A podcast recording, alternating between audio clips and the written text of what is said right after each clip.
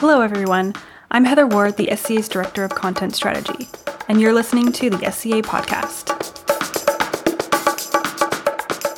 Today's episode is part of our Expo lecture series, dedicated to showcasing a curated selection of the extensive live lectures offered at our Specialty Coffee Expo. Check out the show notes for relevant links and a full transcript of today's lecture. This episode of the Expo 2019 Lectures podcast is supported by Soft Engine Coffee One, powered by SAP. Built upon SAP's business leading enterprise resource planning solution, Soft Engine Coffee One is designed to quickly and easily take your small to medium coffee company, working at any point along the coffee chain, to the next level of success. Learn more about Soft Engine Coffee One at softengine.com, with special pricing available for SCA members. Soft Engine, the most intelligent way to grow your business. The episode you're about to hear was recorded live at the 2019 Specialty Coffee Expo in Boston. Don't miss next year's lecture series in Portland. Find us on social media or sign up for our monthly newsletter to keep up to date with all of our announcements, including ways to get involved in next year's expo and early bird ticket release.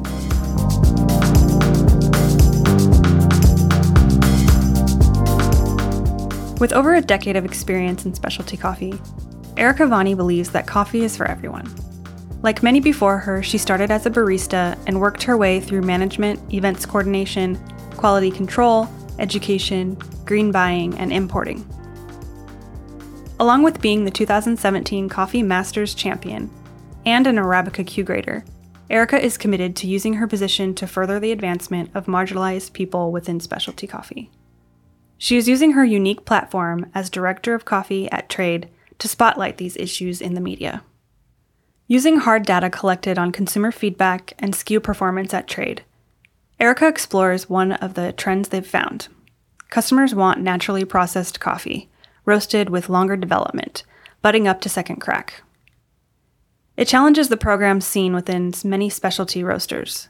Erica sees this as an opportunity to provide insight into gaining more customers becoming more approachable with our coffee, and pumping money back into the industry without compromising integrity. Is the next trend a well developed dark roast? What stops us as an industry from achieving that or providing our customer base with that option? How do we thoughtfully push development in roast profiles? Does this mean we can continue to buy relationship coffees, even in hard harvest years, so money goes to the producer and has avenues to sell these coffees to consumers? Erica argues the answer to all of this is yes, and that being more inclusive with our offerings will help specialty coffee thrive in the face of climate, socioeconomic, and political challenges facing the industry today. Also, I will jump in occasionally to help you follow along. Um, so, thank you. Thank you all for coming out. Um, welcome to customer Customer Desire along Roast Degree What Do Specialty Consumers Actually Want From Us? A very uh, wordy title that essentially is just going to show you uh, the first year of trade, um, which is the coffee company that I work for, and the data that we've collected based off of customer feedback. So, yeah, because I am a former Barista competitor, I'm going to hit time. Boop. Okay. Um, for those of you that don't know me, uh, my name is Erica Vonie. Uh, I have worked in coffee for um, very long time 13 years. I started as a barista when I was 18, and I worked bar shifts pretty consistently for the next 11 years. Um, within that, I was also an educator, uh, a green buyer. I implemented and ran a QC program. Uh, I competed off and on for years. Uh, I won Coffee Masters in New York in 2017. Um, I achieved my Q Arabica certification in October of 2016. I've coached competitors, new ones, US Barista champions, and I've worked in green coffee sales for an importer. And the reason why I ran down my CV for you is a nice little intro, but also to let you know that all of these customer facing aspects, whether it be green coffee, whether it be working bar shifts, have primed me for my role as director of coffee at Trade.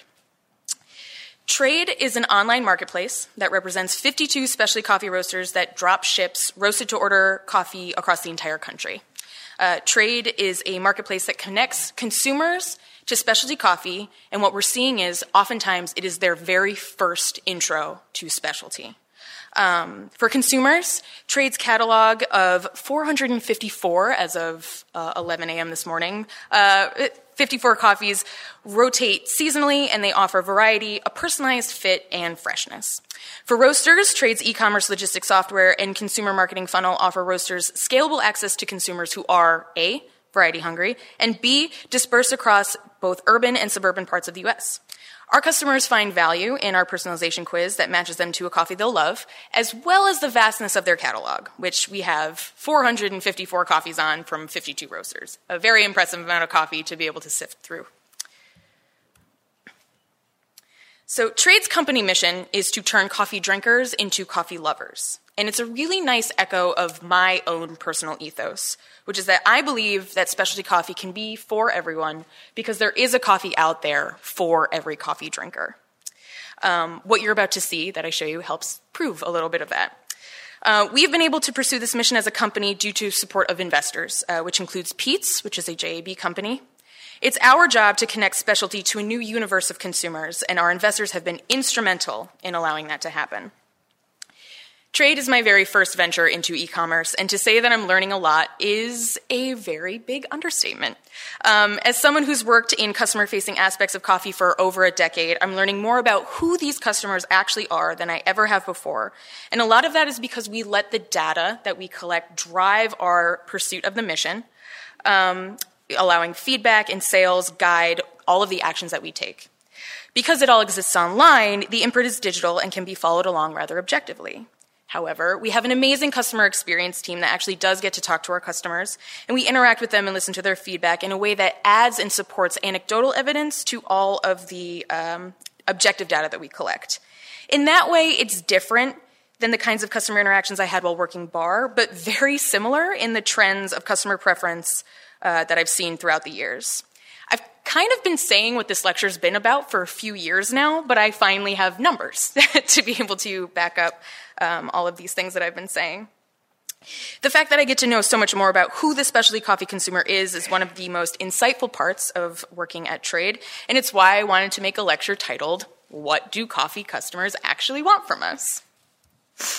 So, before we get there, I wanted to share a quote with you from Carl Sagan, uh, one of my favorite people, and uh, it's a quote that I use all the time to remind myself of the bigger picture. If you want to, if you wish to make an apple pie from scratch, you must first invent the universe. So, what does the specialty coffee universe look like, specifically the at home coffee consumer? Erica has a slide titled Market Breakdown that shows in what locations coffee is consumed the most.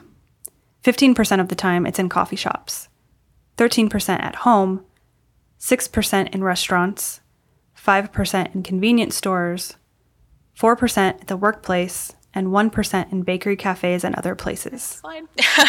but as it looks right now, the specialty coffee universe looks to be about $44 billion. Uh, the information I'm about to share with you comes from a mosaic of different data collection avenues. So, trade focuses specifically on home consumption, and we know that customers are going to retreat from larger grocery store brands in huge numbers and are going to be looking for brands with stories, flavors, and offerings that speak directly to their needs.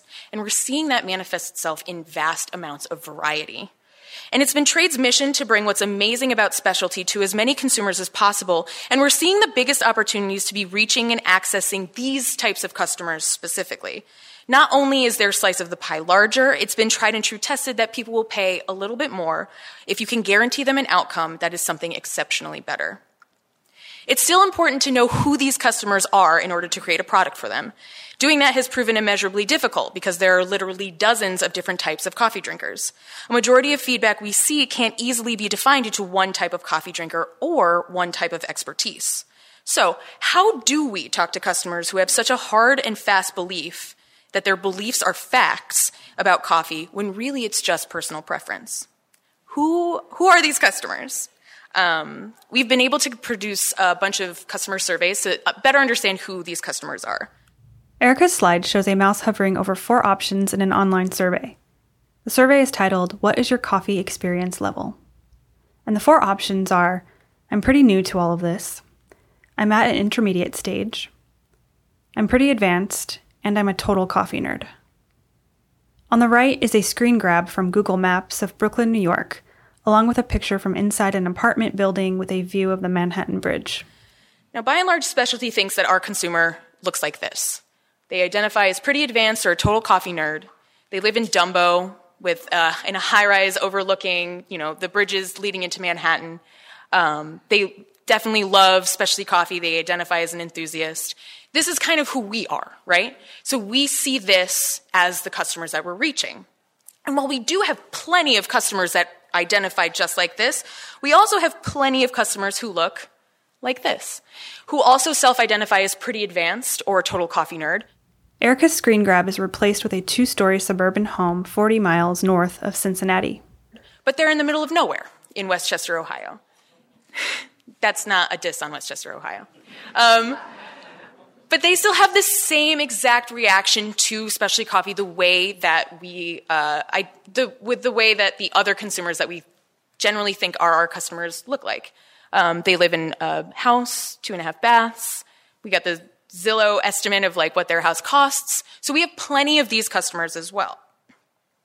So by way of, of example we've broken out two very common customers from a large number of customer surveys um, and feedback that we've gotten so let's look at Lauren. Lauren is a real person. Lauren is not her name, nor does she look like a two pixel person. But she does, uh, she does live in Apex, North Carolina. She owns her four bedroom house. She is the uh, buyer of coffee for her family. Um, she's been making coffee for herself uh, seven days a week for about 14 years.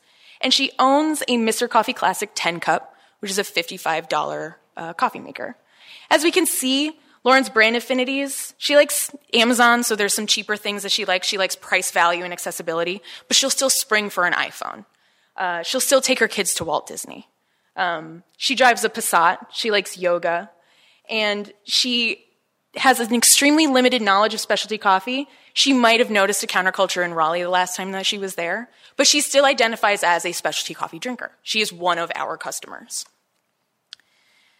Xander is someone that we actually see a little bit more often, and Xander is someone that we also kind of think is our customer more often than not.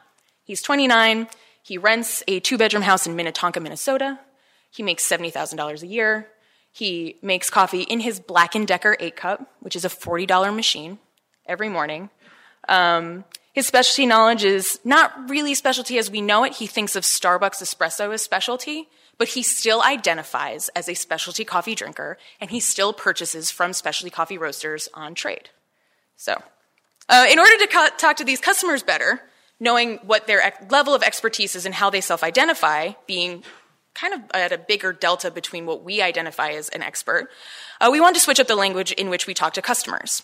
While we in this room talk about a bright single origin with a lot of acidity, the words bright, single origin, and acidity to many coffee customers, including Lauren and Xander, might be very difficult to grasp and understand. So this led to trade creating taste types, which isn't a way to reinvent the wheel, but is a way to introduce the wheel to specialty uh, customers, especially those who are new. We wanted a way to speak to every customer and their level of expertise or perceived expertise in a way that encapsulates what they'll experience with the coffee they're about to drink. Uh, I'm very proud to say that this has given me incredible success at reaching customers beyond the barrier of entry for specialty, but sometimes it doesn't work. This is a real email that we received on our customer service team. I'm going to read it out loud to you because it is one of my favorite things I've ever gotten. Hi, Rachel. Terms like tasty types, funky and fruity, sweet and smooth, and comforting and rich sound like children's candy flavors. Is your site for kindergartners? Talk about dumbed down. These terms tell me almost nothing about the coffee. Acidity is so basic to descriptions about coffee. A benefit to using a term like acidity is that it has a well defined meaning, unlike gauzy, puerile terms like tasty types, funky, and fruity. Why would I care about the roaster's relationship with that particular farmer? What I care about is the taste of the coffee, not whether the roaster sits down to coffee with a farmer. We've completely, completely lost interest. We're going to look elsewhere. Sincerely, Karen. to Rachel's credit, she handled this fantastically. Um, I am so proud of Rachel for the way that she handled this. But we can see that Karen is not too happy with the way that we've decided to talk about coffees.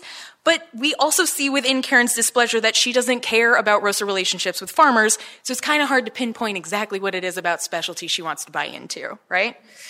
But luckily, not every customer we interact with is a Karen. we get positive feedback from people who say, the selections of are custom curated from here are unmatched. I wouldn't be able to find these coffees anywhere else. The coffee was on point with how I like my coffee, dark with a chocolate finish, very basic, very accessible terminology. Uh, true to its description down here. So the customers that really buy into taste types and understand them like the fact that they are simple and accessible and easy to access. So every customer also has a different expectation of what they need met. Coffees with acidity, fast shipping time, price within their budget, with extensive farmer details, no farmer details, full transparency, literal flavor notes, and I could kind of just fill out the rest of the hour talking about all the different things that our customers want to have met. Um, in all honesty, there are as many different kinds of customer expectations as there are types of coffee in this industry today. So we see with alarming certainty that while there are many different ways to meet customer expectation, the one thing that they want the most is variety. They want the entire world their, as their oyster, and they don't want to stick to the same coffee over and over and over again. With 52 roasters and 454 coffees at their choosing, it can be very hard to navigate, which is why our personalization quiz helps guide them to coffees that we understand that they'll like. In order to help further this as a baseline for understanding, this is actually where taste types come into play. So, taste types take a categorization of coffee, again, for example, a challenging single origin with high perceived acidity, and distills it down into a two word experience citrusy and tart.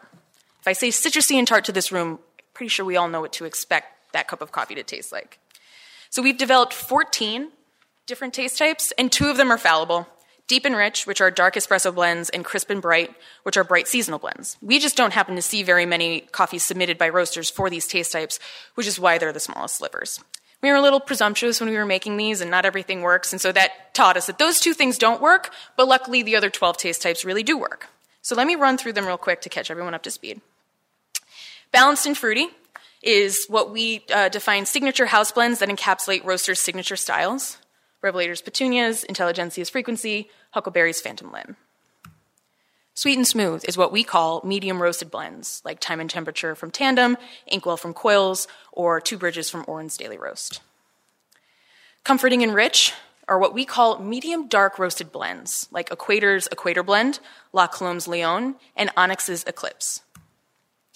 Roasty and smoky, which are blends that have reached second crack and are expressing oil, like Doma's Virgil's Organic Blend, Irving Farms Gotham, and Metric's Federal Motor 1200cc, which is the darkest coffee I have ever tasted in my entire life. Uh, citrusy and tart, my favorite that I keep using as an example, a challenging single origin with high amounts of perceived acidity, like Sightglass's Kenya, Atomic's Ethiopia Halobariti, and Panther's uh, Finca La Ilusion. Chocolatey and sweet, Approachable single origins with a predominant note of chocolate, like Gimme's Honduras, Parlor's Peru, and George Howell's Tarrazú. Subtle and delicate. Single origins with soft tea like characteristics, like Madcap's Rwanda Kanzu, Verve Santa Clara, or Temple's Ethiopia Gorokone. Fruity and crisp. Natural processed coffees with perceived acidity, honey processes or experimental processes, like Passenger's Gesha Village, Passion House's Lucy in the Sky, or Metric's Honduras. Funky and fruity. Natural processed coffees with classic natural flavor profiles. PT's Tasta Natural, Caffe Vita's Sumatra Gayo, or Bird Rock's Natural Pacamara. Sweet and inviting. Approachable single origins with predominant notes of nut, caramel, and fruit, like Joe's La Familia Guarnizo, Dune's Peru, or Machina's Peru as well. It's Peru season after all, so we got a lot of Perus on this slide. Uh, syrupy and smooth are coffees that have been marketed as espresso regardless of variety origin or roast profile, like Dogwood's Bear Hug Espresso, Boxcar Stella, or Airship's Black Apple. Sweet and tart, single origins with a balance of sweetness and acidity, like Merit's Andino, AKA's La Pia, or Ritual's Los Gigantes.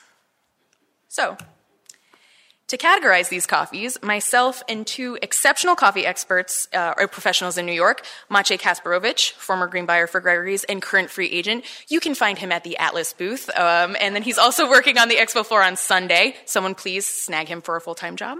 Uh, and Kayla Baird, longtime Joe Pro Shop barista and educator. She's also here this weekend. I think she's working at La Marzocco. Anybody wants to offer her a job, go ahead and do it. Um, Uh, we cup on a proprietary form to categorize coffees using these taste types so our customers can access and understand the coffees. Ezra Baker in the middle was also an instrumental member of our initial QC team, and I cannot reference the QC process at Trade without giving him necessary recognition. We all have personal preference. Mache likes coffees from Burundi, Kayla likes coffees that taste like candy bars, and I like the really weird, challenging stuff that I have to sit with and go like, what is that? Pickle kumquat? So, just like the industry dictates, we remove our personal bias and objectively categorize these coffees based off of those two word descriptors that help encapsulate coffee the best that we can.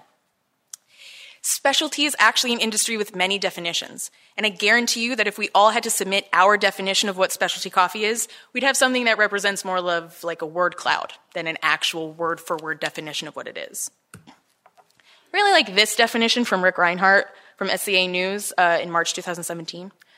Um, the SCAA, now SCA, it was 2017 after all, um, defines specialty in its green stage as coffee that is free of primary defects, has no quakers, is properly sized and dried, presents in the cup free of faults and taints, and has distinctive attributes.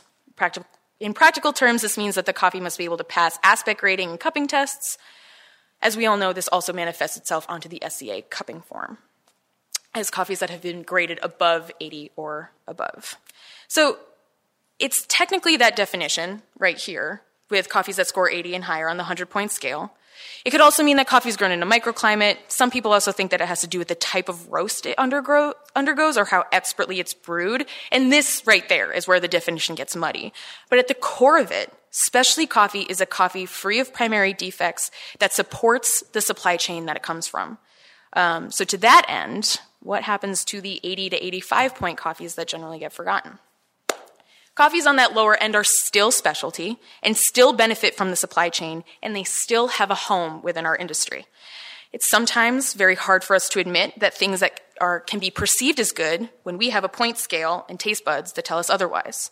However, we are a room of self appointed experts who have tried for as long as I've been in this industry to convince customers to level up to where we are, instead of reaching out to meet them halfway or even the full way to where their understanding of what good is. Good when it comes to preference is a subjective term.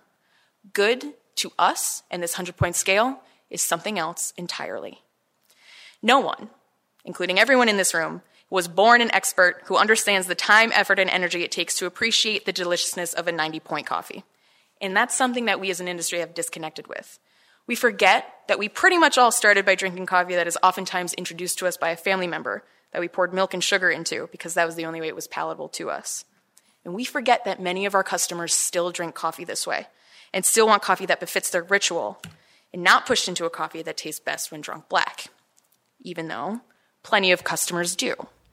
Erica has a pie chart titled Most Popular Preferences. The largest slice is black at 42%, then 30% with milk or cream, 23% with both, and 5% with sugar or sweetener. But we can see that it's almost split right down the middle customers that prefer black coffees as to customers that prefer coffees that have been have had something added to it. Now, it wasn't that long ago that we were making fun of customers for adding milk to their coffee. Um, and because of that, we've been mocked and made fun of by the general coffee consumers because we use vocabulary that acts as a barrier. Um, we as an industry have swayed so far into the light roast and underdeveloped coffee trend that we by and large have shunned developed coffees and by proxy the customers that drink them and identify with them as being good. Erica's new pie chart is titled Most Popular Roast Levels. The largest slice is medium roast at 46%, followed by dark roast at 31%, and light roast at 23%. This is an actual breakdown of the amount of coffees that we sell by roast profile on trade. Now, before anybody starts getting upset, uh, acting like trade is a shill for dark roast commodity coffees, we're not. All of our roasters purchase 80 plus coffees and are classified as specialty coffee roasters and interact with the specialty supply chain. I just showed you 32 of the roasters that are on the platform. Here they are again with the other 20. You have probably taken classes from our best selling roasters, seen them win awards in various competitions they compete in, and learned from them as they climb the industry ladders to become leaders in our industry. I am talking about specialty, and I am talking about the specialty coffee consumer. This is not commodity. These are our roasters, and I'm talking about our customers. Erica's new pie chart is titled Active SKU Assortment on Site. and shows all the coffee flavor groupings she mentioned earlier. The top five most popular flavor roasters offer are balanced and fruity, smooth and sweet, comforting and rich, syrupy and smooth, sweet and tart. This is an active product listing of all the coffees we offer on site by taste type. Now, I think this is a very important part of the lecture to tell you I'm not trying to indoctrinate any of you into the trade model. Uh, this is the way that I have been collecting data in the language with which I'm talking to my customers, our customers, and the data that I have access with and share with you. So if it's any easier to reverse engineer this, please note that I re- when I refer to citrusy and tart coffees, I'm talking about challenging single origins with lots of perceived acidity. So as we can see, we have a healthy range of single origins, a few blends, a decent amount of espressos. Uh, balanced and fruity starting at 12 and then cycling around right there. Now, let's look at the sales of these exact same taste types side by side. Erica has now added a second pie chart next to the SKU by taste type pie chart. This new chart is called Sales by Taste Type. The top five best selling flavors are smooth and sweet, roasty and smoky, comforting and rich, sweet and inviting, and balanced and fruity. There are a few immediate takeaways. One being the huge increase of the first four taste types balanced and fruity, sweet and smooth, comforting and rich, and roasty and smoky. Balanced and Fruity again is a uh, medium roasted signature house blend. Sweet and Smooth is a medium roasted blend. Comforting and Rich is medium dark. And Roasty and Smoky is exactly what it sounds like. Now, I can kind of feel a little bit of tension in everyone here about Roasty and Smoky being presented as a high scoring or high purchase coffee. So let's start there. Um, I myself do not prefer roasty and smoky coffees. Uh, the QC team lovingly refers to them as sweaty buddies. And we break apart the nuances that we can find within them if there are there. Uh, while it's not our cup of coffee per se, it's truly not about us. It's what the customer wants, and if we if we can see that the customers want this taste type. One twentieth of every coffee that's on our site is a roasty and smoky coffee, but one out of six sold is a roasty and smoky. That's a pretty big disconnect right there. And our customers are telling us that they want roasty and smoky coffees when we have so few of them. And the proof is in our sales. They are our second largest selling taste type. Now, I would rather give these two adorable human beings, Terry and Rebecca from Doma. Doma stands for their two kids, Dominic and Marco. They live in Post Falls, Idaho. They are a uh, roaster on our platform. I'd rather give them sales of coffees that have been pushed to second crack um, one of their best selling coffees, which is roasty and smoky, is Virgil's. And I'd rather give them uh, customers and money for them to put back into their supply chain rather than let those customers leave us and go buy something at the grocery store that kind of reflects the same thing. Um, specialty can already be prohibitively expensive for some customers, which is why they do shop at grocery stores. And luckily, there's a correlation between the price points of these coffees um, and the point scale that they get because coffees that are 80 to 85 generally, even though they get a premium on top of a C market price, generally are about lower for a lower price than higher, expensive, more scoring coffees. So let's talk about price for a very quick second. So as we can see, customers that say I'm pretty new to this or I'm at an intermediate stage have a myriad of expectations for us. There are five out of tens, eight out of tens, six out of tens, three out of tens. But a lot of these like negative scores are coming from the prohibitive price point of entering into our industry. Um, the custom, these customers are exactly the type of customers that buy roasty and smoky taste types. The cost is lower because the quality of coffee is within that range, and they're very familiar with the flavor profiles of the coffees they already purchase. While I don't have anything up here that relates to customer feedback, we actually hear a lot of misinformation from our customers saying that, like, oh, this coffee doesn't have any oil on it, so it must not be fresh. There is like a huge marketing lie out there that oily coffee is what's fresh. And we've talked to a couple customers about this, and they literally think and this is so beautiful. It's such a beautiful insight into these customers. They are familiar with roasting vegetables or roasting seeds. So they think of roasting coffee as pouring oil over the green beans and shoving them in an oven and roasting them that way. They don't even know what a roaster the person is versus what a roaster the machine is.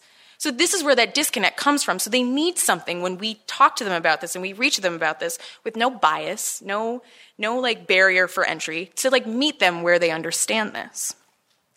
And that's really what makes specialty special. The incredible variety of roast profiles, brands, and stories along the supply chain, customers want those stories. They want to know what roasting coffee is. They want to know that it's not on a pan with a bunch of oil shoved into an oven. When they see roasters at your shop in the cafe and they think, oh, can I heat up my banana bread on that? And then you're able to say, no, like this is what it is. They want to know because they feel like they're being brought into this fold, and they are. The more that they know, the more they're brought into this fold. And that's what makes everyone in this room unique and what makes us relevant and powerful as a group. We should take opportunities like this here at SCA to make sure that we continue to embrace this and the new customers that we're reaching with specialty. So, uh, the sweet and smooth taste type is actually the best selling of all of the darker SKUs. It's uh, classified as a medium roast. Um, it's the actual doorway to specialty for many customers because of accessible flavor notes and words they recognize, like medium, blend, and sweet. These are all words that are accessible within everyone's flavor dictionaries, even those who are not lifelong professionals. So, this exact line of thinking is why I believe our best selling single origin taste type, which is this purple guy right there, is the sweet and inviting taste type. We originally had all single origins with accessible flavor notes classified in the chocolatey and sweet taste type, which still exists. But recognizing the fallibility that not all approachable single origins actually do taste like chocolate uh, broke this sweet and inviting taste type out. Sweet and inviting coffees have predominant notes of nut, fruit, or caramel, and they are sweet, easy sippers that don't make you work that hard. As a reminder, sweet, inviting, nut, caramel, and fruit are all words and accessible flavor profiles that we all have in our dictionaries, whether we're professionals or not. So, Again, customers have told us through the dollars that they spend that the coffees that they enjoy, by and large, have more development than the ones we in this room like best or performs best on a competi- competition stage.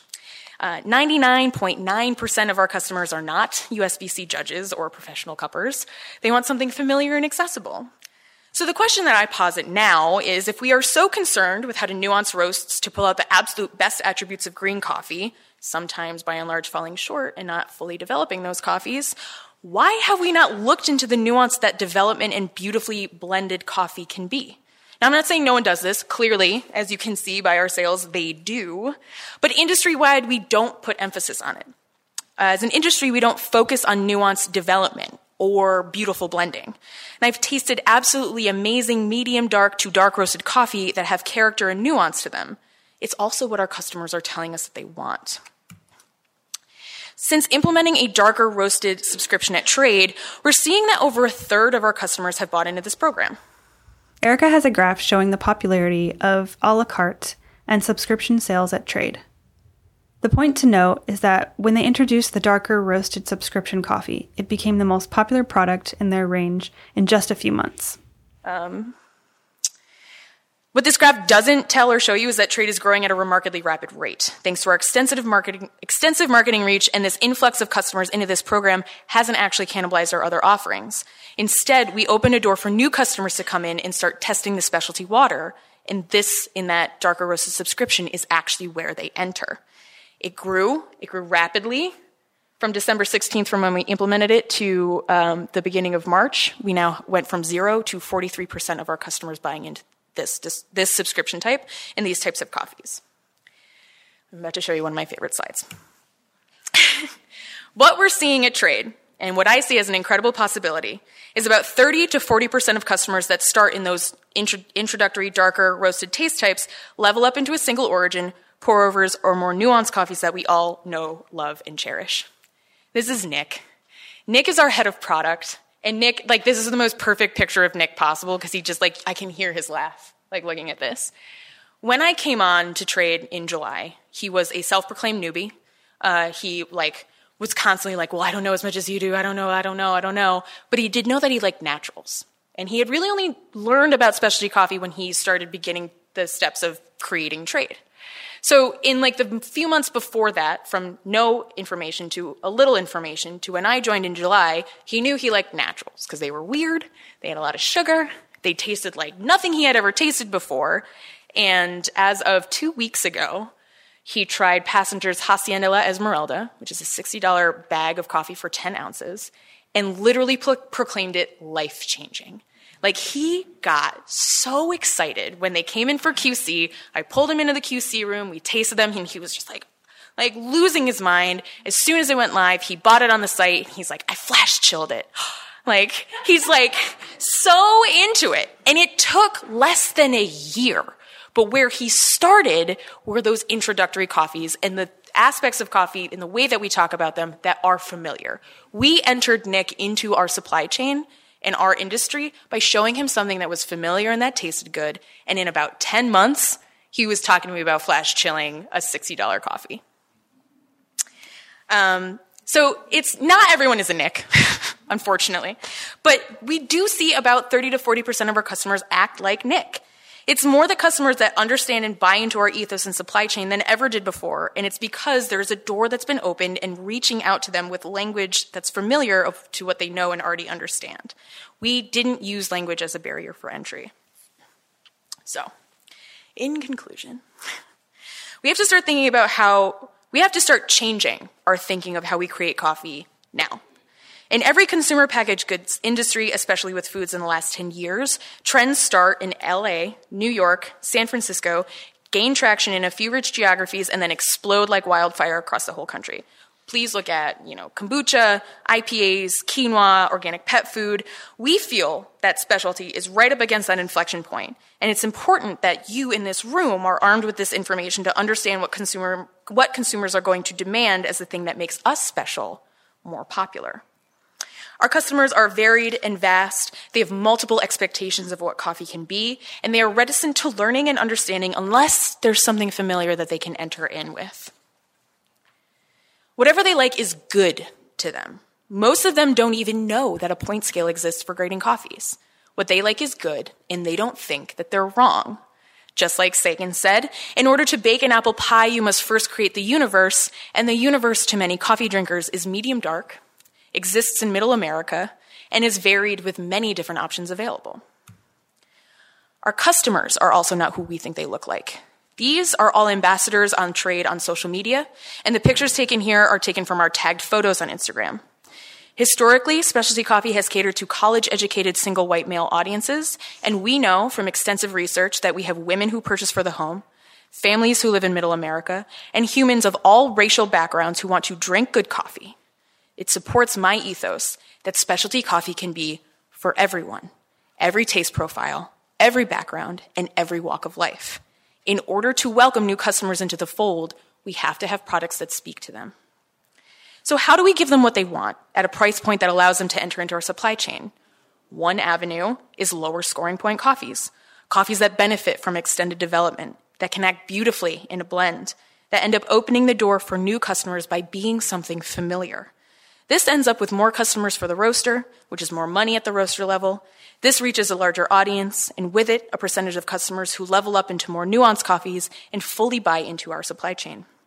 With more money helping roasters expand their businesses, they can support their employees, communities, and purchase some more of those shiny, special, higher scoring coffees that we all know and love in this room. What does this do for professional development for roasters? As an industry, we don't really explore the dark side. We by and large shun it. What does it mean to expand our ideas of what is good? And who are we speaking to? Who is speaking with their dollars? We can continue to learn and grow and create really unique and special dark roasts for these customers. We need to start giving dark roasts the attention and care that we have for underdevelopment and light roasts because our customers are asking for it, and they're asking for it now. This is going to come in handy as coffee gets more and more scarce we have to be entirely realistic about the future of specialty. Half of all available land for growing coffee will be unable to support farming by the year 2050, which is also when global consumption is expected to have doubled. The reality of the situation is that higher scoring point coffees will die off faster and in more numbers than their lower scoring counterparts. The higher scoring coffees that do stick around will be so rare that they will be more expensive than the average consumer can justify. We already hear plenty of complaints about paying $4 for a cup of drip coffee, these customers are not going to pay more. They just won't. So we need to start creating a nuanced and delicious option for the customers that haven't shown up yet, the customers that are doubling consumption by 2050. We have to give our producers, 70% of them are smallholder and family owned farms of less than two hectares or less, a chance to continue to make money along our supply chain, to prove to them that we still care, and we have to start doing that now. 2050 is still a ways away, and the implementation of these ideas now will make a difference then. It's important to support our producers, our local communities, and our employees. Our customers are telling us this with their dollars, that they already want this, and that this is an entranceway into our industry and our supply chain. Thank you.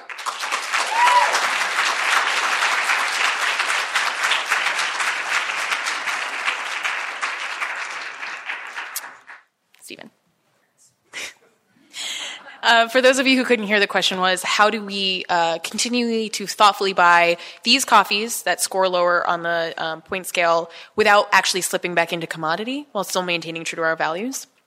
And I think it's a really good question um, because I think part of what it is is we already have relationships with the producers that we buy from, right? And we already have we already know that we have to pass on certain things from them even though it might have been a hard harvest they might have been hit by a myriad of climate changes whatever the reason for their quality have dropped it's still someone that we know so we can rely on the supply chain to really come into effect and make sure that the coffees that we're paying for are actually being bought at higher than the C market price. And like back on that slide where it's like, well, the definition of specialty gets muddy when we talk about like whether or not it's like care and roasting or expertly brewed. And I think that makes a big part in what specialty is.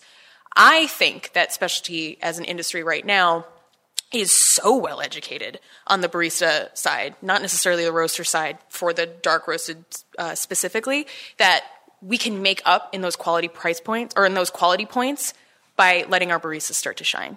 We can start developing things that taste good at lower lower price points and lower scoring points and teaching our baristas how to make that a special experience for people.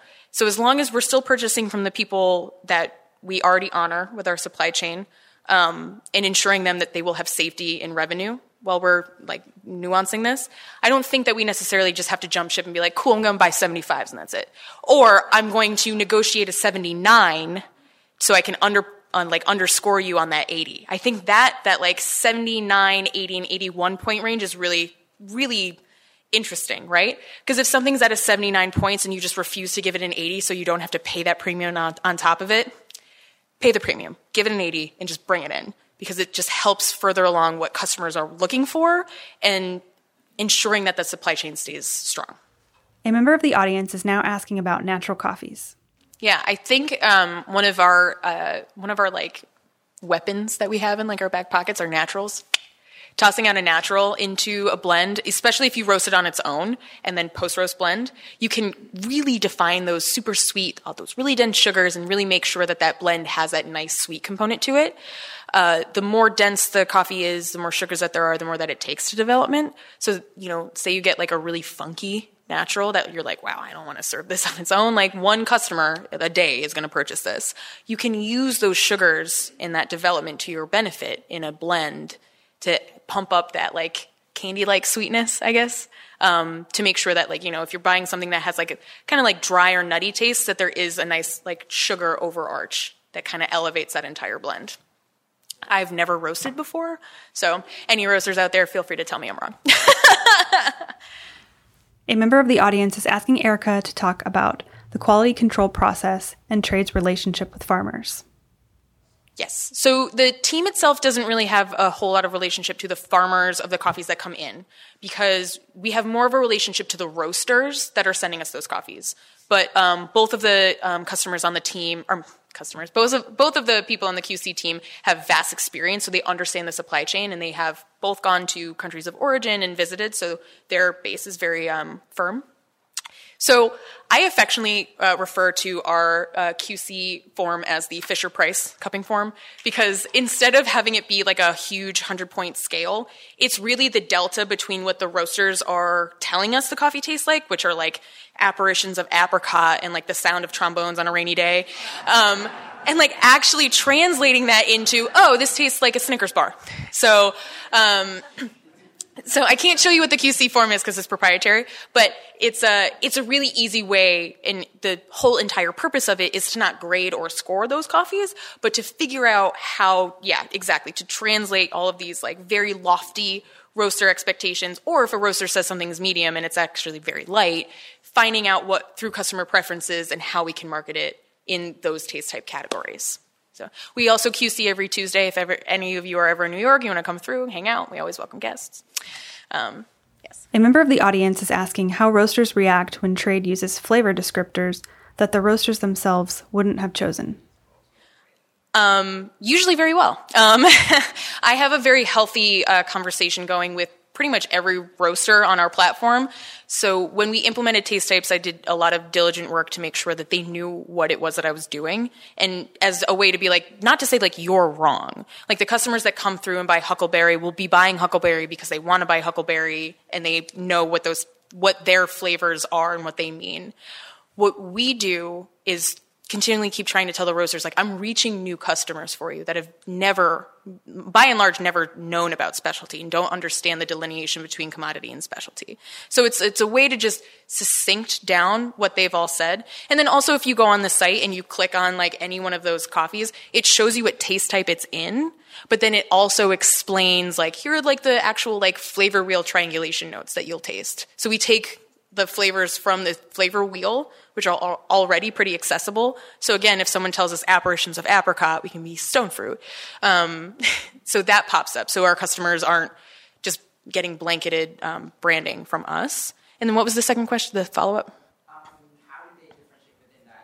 Okay. And then the second question was how do customers differentiate within those certain taste types? Um, again, it's those flavor wheel triangulations. So when a customer comes through um, our funnel and they answer a six question quiz, they are met with a great match. And that's not necessarily like this is the best coffee for you, but like here's like the web, right? sort of like a, a, a cube four dimensional box. Like you tell us you like this, you tell us like this. Here's like the nebulous web of coffees that you'll probably like. Um, so there's brand recognition is very big for customers. We have a few national brands on our catalog, um, Stumptown, Intelligentsia, La Colombe. We see a lot of customers come in and recognize that, and as their first coffee, be like, "Cool, I know what that is. Like I, I recognize that. I've seen that before." And then when we recommend new coffees, it's like, "Oh, here's the variety and the expansion." And what we see is actually a, a very big driving force for our customers is variety they really want to be bouncing around and checking out, you know, all right, so I had a sweet and inviting from Doma. I want to go check out sweet and inviting from Joe and see how they compare. So. A member of the audience is asking how Erica translated her past experience working in an e commerce company into this new role and how the team around her is balanced between the coffee side and the software side. That's a really good question. Um, it was kind of trial by fire. um, I am still not very tech savvy. Uh, I had to figure out like how to work a dongle, like to get this up on the screen. So luckily, I'm surrounded by experts, data scientists, front and back end engineers that know a lot of coffee very well. And luckily, they see me as the main person that comes from specialty. As director of coffee, I'm kind of the like the flag holder for coffee within the office uh, my enthusiasm has helped people also like get excited about it as well. Like if I if a new coffee comes in and I open it at my box and I like hoot and holler, people like Nick are like, "What'd you get?" um, so our customer service team also pulls from a lot of experienced baristas. We have three people on customer service that have experience as baristas, and then our um, roaster ops and roaster relationship management uh, person, Louisa, who is incredible. She also comes from a background of coffee as well. Um, so while I have the most experience and kind of the most accolades, I'm still surrounded a little bit by people that uh, come from the industry. But it's actually very much just like uh, how I got involved in coffee. I learned that there's a bunch of stuff to learn, and all of my colleagues feel the same exact way. So they, you know, they bug me for questions. They, you know, want to show me a new coffee that they've got. We've created these things called sub personas so they like they are buying coffees from the site and they're like kind of figuring out exactly what their tastes are as well. We've got one person on the team that only drinks decaf. So every time i get a decaf in i'm like matt and just like toss it his way. And so he can give me like a lot of good feedback there about how decafs taste. Um, it's been really interesting I, i'm learning a lot more about how like companies work um, my CEO is here, and like there was a, a point at like two months in where there was like this passing comment where he was like, "I'm sorry, we don't have a project manager," and I was like, "What is that?" Wait, you don't? You mean we're not just supposed to wear every hat and just like chug at every problem with full speed? What? Um, so it's been really interesting, and luckily, uh, luckily the fact that it has been a startup and like a small company that's grown and gotten a lot of a lot more excitement around coffee as it gets bigger um, it kind of reflects a growing coffee company as well. Like we all take on way more than we need to or should or like to maybe even have expertise to do but the team has come together in a really really beautiful way. And yeah i, I really like my job. A member of the audience is asking how seriously trade takes the issue of freshness and what freshness statistics do they use in the business? Pretty, pretty uh, important, actually. So the model is um, roasted to order. So the roasters are not roasting the coffee until the customer places the order, which uh, brings up a lot of really interesting um, challenges when it comes to operations and logistics, like when customer when the roasters accept the order, how they fold it back into their own e-commerce and their wholesale and their cafes. Um, but our customers very much like this coffee was made for me and it ships out for me within X number of hours and I get it within a week. Like that is very important. And luckily, we don't really see very, um, we don't see roasters tripping up on that very often at all. You know, every so often, if it's a SKU that they're not roasting with a like a lot of, if they're not doing it routinely like throughout the week, you know, every so often they we have seen like an old coffee sent. But honestly, I haven't heard this complaint in about three months. So I think our roasters really understand that freshness is very important. And we do also do a lot to educate our customer that like just because a coffee might be a month old doesn't mean you should throw it out. Like coffee is good for a really long time. Um, this whole like it loses its sparkle in two weeks is true to a certain extent.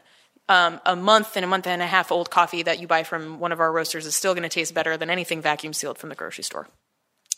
Cool. Well, uh, feel free to snag me at any point. I have business cards if you want to get this. I'm sorry I didn't upload this onto the um, app, but I would be very happy to send this along to you. So thank you.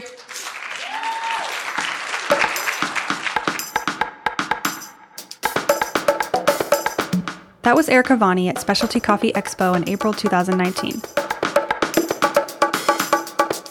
Remember to check our show notes for a full transcript of this lecture and a link to coffeeexpo.org for more information about this year's event.